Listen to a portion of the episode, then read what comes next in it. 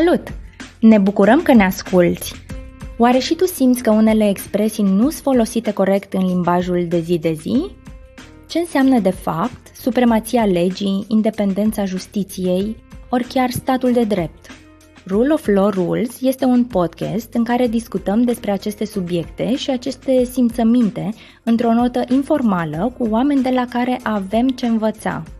Rule of Law Rules este produs de Fundația Konrad Adenauer prin programul Statul de Drept Europa de Sud-Est.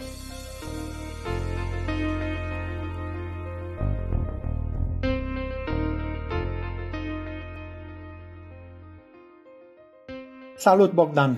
Bine ai venit la podcastul nostru. Salut, Codru! Mulțumesc frumos pentru invitație, ca de fiecare dată este o reală plăcere.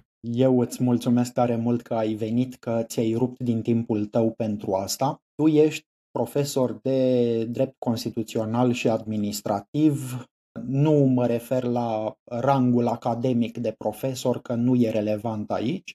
Important e că la Facultatea de Drept de la Universitatea București predai materiile astea de câțiva ani de zile și ești un reputat specialist în această materie.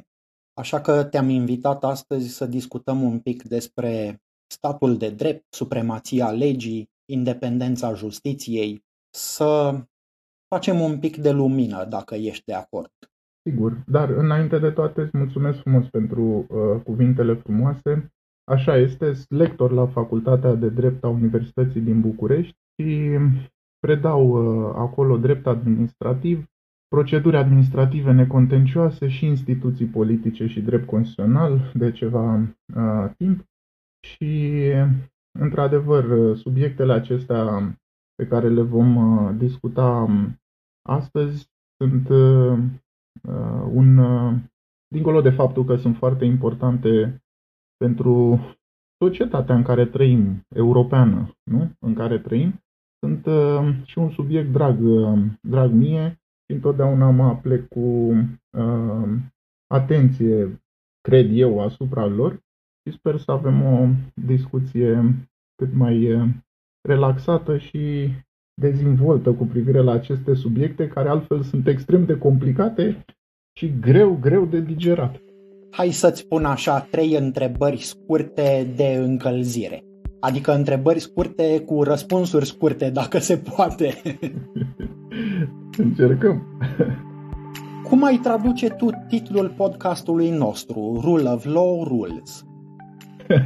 Știu că vrei răspuns scurt. Voi încerca un argument însă scurt, înainte de a traduce titlul întâlnirii noastre.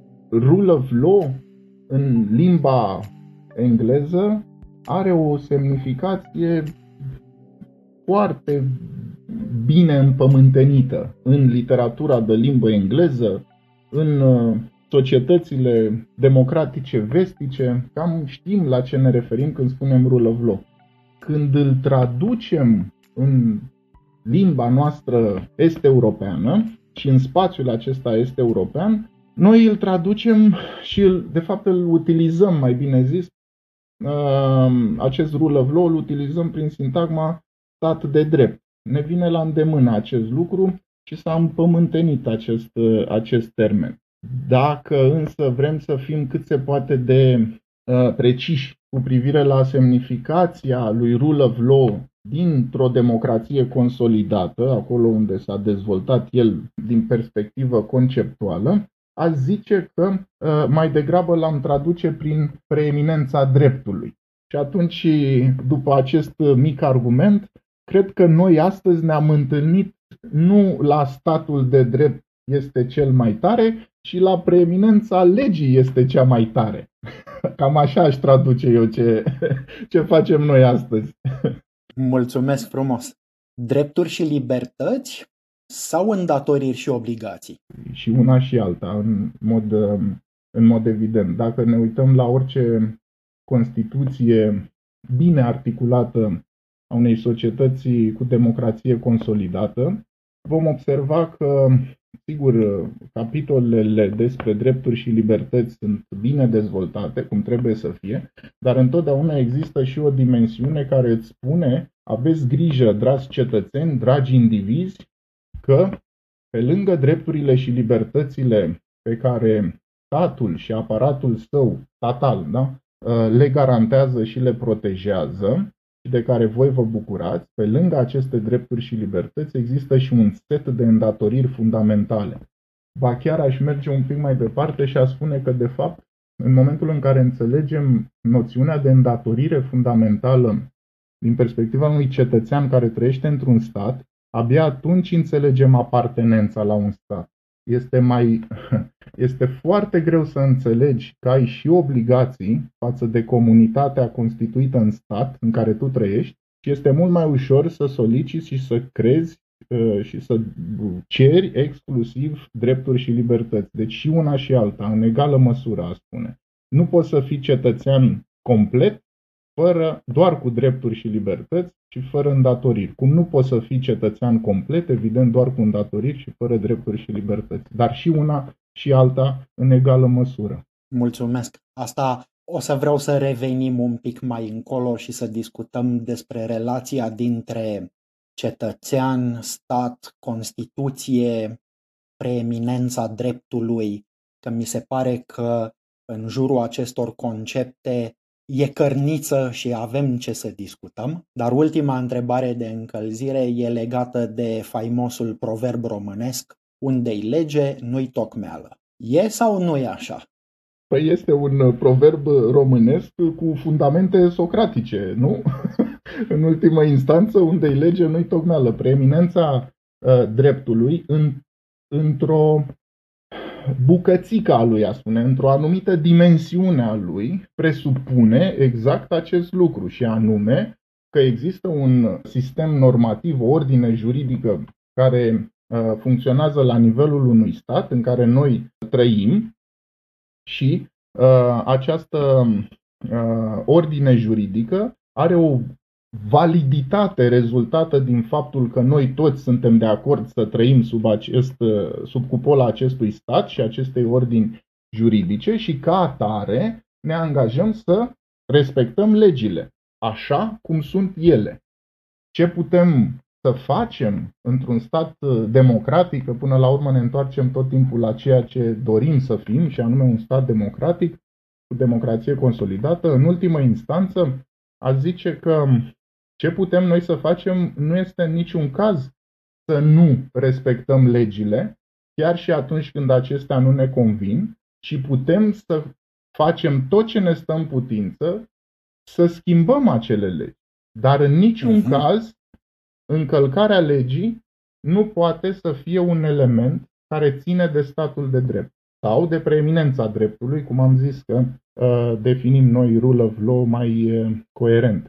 În realitate, cred că despre acest lucru este vorba și este o chestiune de nuanță, din nou, greu de digerat. Și anume, și atunci când nu îți convine, când nu îți folosește, când nu îți place o lege a statului sub autoritatea căruia trăiești, tu, cetățean, trebuie să o respecti.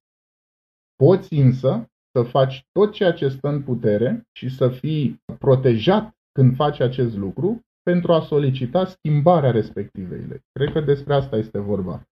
Da, unde-i lege, nu-i tocmeală. Dar asta nu înseamnă că legea este neapărat bună și nu poate fi schimbată. Am înțeles. Acum vreo doi ani ai mărturisit tu pe o scenă, într-un spațiu public, că te consideri un tânăr constituționalist bătrân. Și acum, pentru că au trecut numai doi ani, încă ești tânăr? Sau tocmai pentru că au trecut doi ani, consideri că ești mai bătrân? Codru, în ani constituționali, doi ani înseamnă nimic. Deci absolut nimic.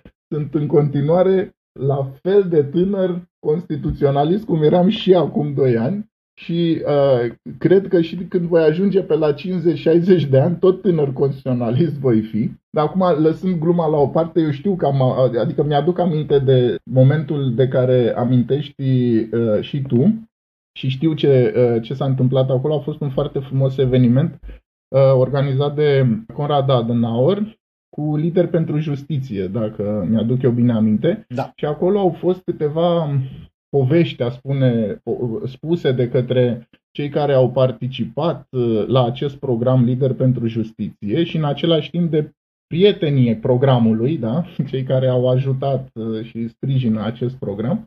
Și am fost foarte impresionat, însă revenind la întrebarea ta, știu foarte bine de ce am spus acest lucru și repet și acum, la doi ani distanță și voi repeta și peste trei ani și peste cinci ani, să sperăm că vom trăi cât mai mult să mai facem astfel de evenimente. Constituționalistul este un personaj care, mă rog, care are o anumită vârstă, de fapt, psihică. Nu, nu cred că poți să fii constituționalist cu o vârstă psihică, cum să o numim noi, tinerească. Prin tineresc nu, nu înțeleg ceva rău, să fie clar. Deci prin tineresc înțeleg mai degrabă creativitate, exuberanță, dorința de a schimba, nevoia de a schimba. Adică prin tinerețe eu înțeleg tot ceea ce este pulsiune socială, tot ceea ce vrea ca, tot ceea ce face ca societatea să meargă înainte. Dorințele, năzuințele, este ceva bun. Dar constituționalistul are această, dacă vrei tu, obligație cumva de a trăi într-o zonă de conservatorism moderat. Adică menirea lui este să înțeleagă norma constituțională și să tempereze pulsiunile, care oricât de bune sunt ele în cazul unei societăți, uneori pot fi arbitrare, pot fi periculoase, pot fi exagerate și pot încălca textul ăla pe care noi ca societate l-am semnat sub forma unui contract constituțional. Și din acest motiv, mă rog, tot spun eu că sunt un tânăr constituționalist bătrân, spunând prin asta că, în general, constituționaliștii sau cei care veghează la respectarea dreptului constituțional trebuie să, se, să, să fie un pic mai temperați, mai moderați, mai autolimitați. Tocmai prin raportare la faptul că ei protejează o normă originară, constituțională, care este esența contractului social dintre noi toți. Uite că nu știu sigur dacă eu te-am atras pe tine în direcția asta sau tu erai deja pornit, dar am ajuns de fapt să facem legătura între cetățean, stat, Constituție și preeminența dreptului sau statul de drept sau supremația legii, cum mi se mai spune uneori. Ce leagă lucrurile astea împreună, Bogdan? Wow, asta este într-adevăr o întrebare la care s-au încercat răspunsuri de mii de ani. Nu știu dacă vom rezolva noi această mare întrebare a comunității politice.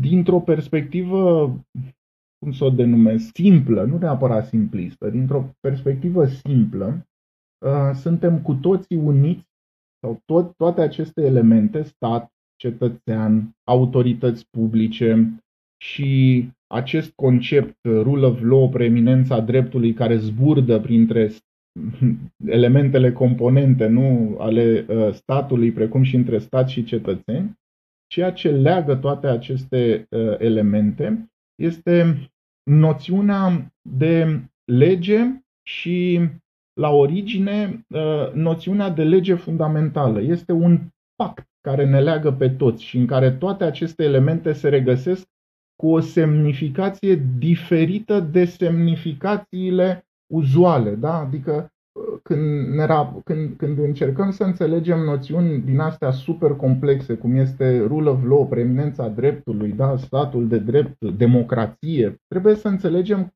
că pentru a ști ce înseamnă, trebuie să învățăm o limbă străină.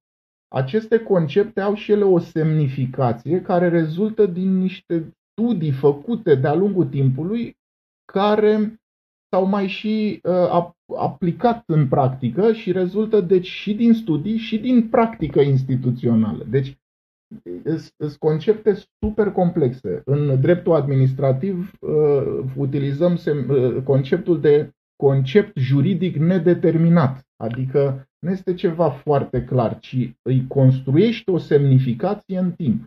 E, din această perspectivă, răspunsul meu, repet, dintr-o perspectivă simplă, nu simplistă, este că tot ce leagă conceptele pe care tu le-ai enunțat și despre care vorbim noi acum, cetățean, stat, autorități ale statului, preeminența dreptului, toate aceste lucruri se regăsesc în esența lor într-un act constitutiv al comunității politice, care este Constituția, și în baza Constituției se naște o ordine juridică validă, bazată pe Constituție, care ne spune ce suntem ca cetățeni, ce putem să facem, ce sunt autoritățile statului, ce pot face și cum trebuie să se comporte.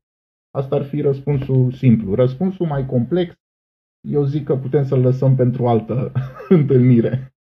Nu. Îl lăsăm pentru altă dată, dar mi-ai evocat cumva ora de fizică din liceu, când am învățat despre gravitație și am aflat că între oricare două corpuri există o forță de gravitație cu care corpul A îl atrage pe corpul B și o altă forță de gravitație cu care corpul B îl atrage pe corpul A. Sunt două. Legea și politica mi se pare că sunt aceste două forțe care trag împreună comunitatea și au ca rezultat actul constitutiv despre care tu ai vorbit mai devreme, din care rezultă, de fapt, în același timp, statul și statutul de cetățean al acelui stat. Am înțeles corect? Da, cam acolo ajungem, dar ai deschis pe de altă parte și poarta către un alt subiect tratat și răstratat în filozofia politică, în dreptul constituțional, în știința politică, și anume relația dintre lege și dintre, da, dintre politică și drept. Hai să spunem că asta este acea relație de care vorbeai, dintre politică și drept. Și acolo, cu privire la această relație, sigur că sunt viziuni diferite în, au fost viziuni diferite de-a lungul timpului și acum sunt viziuni diferite despre relația dintre drept și politică, însă așa, ca să o traducem, cum să spunem, pe, pe, pe înțelesul nostru de cetățeni, da? De persoane care se bucură, cum zici tu, de un statut sub Constituție, da? Sub Constituție, care este o normă juridică în ultimă instanță. Politica înseamnă, sau politica se raportează în mod direct la puterea politică. Politica înseamnă exercițiul puterii, cu tot ceea ce înseamnă conceptul de putere, inclusiv cea instituționalizată în stat, da? Nu doar puterea aia simplă, când A îl determină pe B să facă ceva ce B nu ar fi făcut dacă nu exista voința lui A. Da? Deci nu, nu neapărat în sensul ăsta primar, da? Al termenului putere, ci pur și simplu vorbim de putere instituționalizată în stat. Deci puterea este, politica vizează fenomenul puterii. Dreptul, după mintea mea și după cât am reușit să citesc și încercând să sintetizez ceea ce am citit, dreptul are nobila misiune de a se raporta la putere, dar în sensul limitării ei. Deci dacă politica înseamnă exercițiul puterii, dreptul vine și îți organizează exercițiul puterii prin organizare în mod inevitabil limitându-l. Da? Deci tocmai asta este relația, după mine, importantă între politică și drept. Și mai, atâta mai vreau să spun, scuză-mă, acest gen de relație, da, politica, prin intermediul politicii exerciți puterea, realizezi puterea, prin intermediul dreptului temperezi exercițiul puterii organizându-l. Această chestiune este validă în toate regimurile politice. Oriunde, chiar și în cele totalitare, și acolo exista o limitare a puterii absolute, tocmai prin faptul că aveai niște norme care îți reglementau modalitatea în care se exercita puterea. Sigur, puterea era abuzivă, da? Puterea era destructivă. Dar existau norme juridice care organizau exercițiul acelei puteri, inevitabil limitând parțial exercițiul acelei puteri. În democrație, sigur că avem alte elemente care garantează că acest exercițiu al puterii nu este abuziv. Și preeminența dreptului dintr-o perspectivă a democrației constituționale, tocmai aici își găsește seva autentică. În cum limitezi exercițiul puterii de stat, puterea de stat ne fiind altceva decât o instituționalizare a puterii politice care aparține poporului. Și cum instituționalizezi puterea politică care aparține poporului? Prin reprezentanții săi care conduc autorități publice, care autorități publice exercită puterea de stat. E, puterea aia de stat trebuie să fie limitată. Și aici este rolul, după mine cel puțin, fundamental al preeminenței dreptului sau a statului de drept, cum îl traducem noi, chiar dacă este vorba de preeminența dreptului. Sau dacă vrei să vorbim despre stat de drept, dom'le, statul de drept, așa cum îl înțelegem noi acum, are rolul de a limita exercițiul puterii. Știi, mă gândeam că dacă folosești sintagma preeminența dreptului, ai cinci silabe numai în cuvântul preeminența. În schimb, dacă zici stat de drept, sunt numai trei silabe. Seamănă, e mai ușor de spus ca în engleză, rule of law, trei silabe. Uneori, cred eu că limba ne joacă astfel de feste, în sensul că folosim niște termeni care sunt mai ușor de pronunțat, deși ne doream să folosim alt cuvânt. Există și o vorbă celebră pe subiectul ăsta că dacă folosești în mod greșit cuvintele, creezi gânduri greșite. Și atunci aș vrea să te întreb ce te enervează cel mai tare în utilizarea eronată a sintagmei statul de drept. Că pe mine, de exemplu, mă enervează rău de tot atunci când statul de drept este folosit ca un fel de echivalent pentru independența justiției. Și mă enervează pentru că independența justiției face parte din tot mecanismul ăla de limitare a exercitării puterii, dar nu e singurul element necesar. Aș începe cu prima parte a întrebării. Ce mă enervează? Să fiu sincer, codrul, deci chiar nu mă enervează că îi spune stat de drept sau preeminența dreptului sau supremația dreptului. Ce mă enervează, dacă este să mă enerveze ceva, nu este terminologia, deși sigur terminologia și ea te ajută uneori.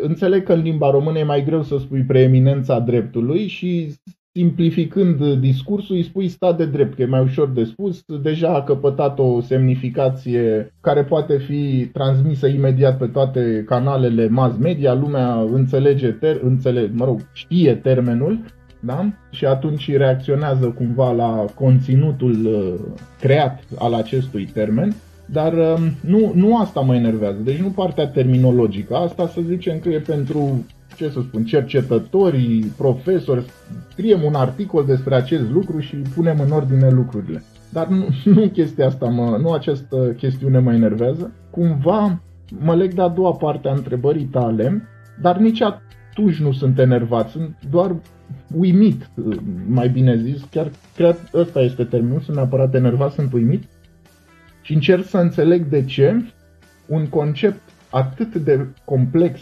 și de uh, suculent, da, uh, profund, da, este înțeles printr-o parte a lui.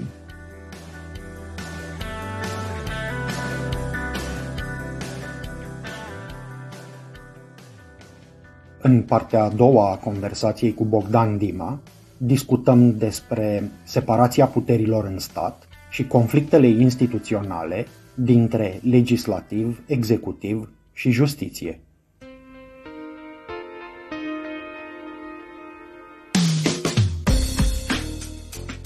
Îți mulțumim că ne-ai ascultat. Sperăm că ai aflat lucruri noi, în egală măsură adevărate, bune și utile. Te invităm să ne scrii dacă ai sugestii pentru episoadele viitoare. Și nu uita că podcastul Rule of Law Rules, produs la București, are un conținut relativ independent față de cele de la Berlin, Bogota, Beirut, Singapore, Dakar ori Nairobi. Conținutul podcastului Rule of Law Rules nu reprezintă în mod necesar poziția oficială a programului Statul de Drept Europa de Sud-Est, ori a Fundației Konrad Adenauer, iar opiniile exprimate în acest podcast nu pot fi interpretate drept consultanță ori asistență juridică.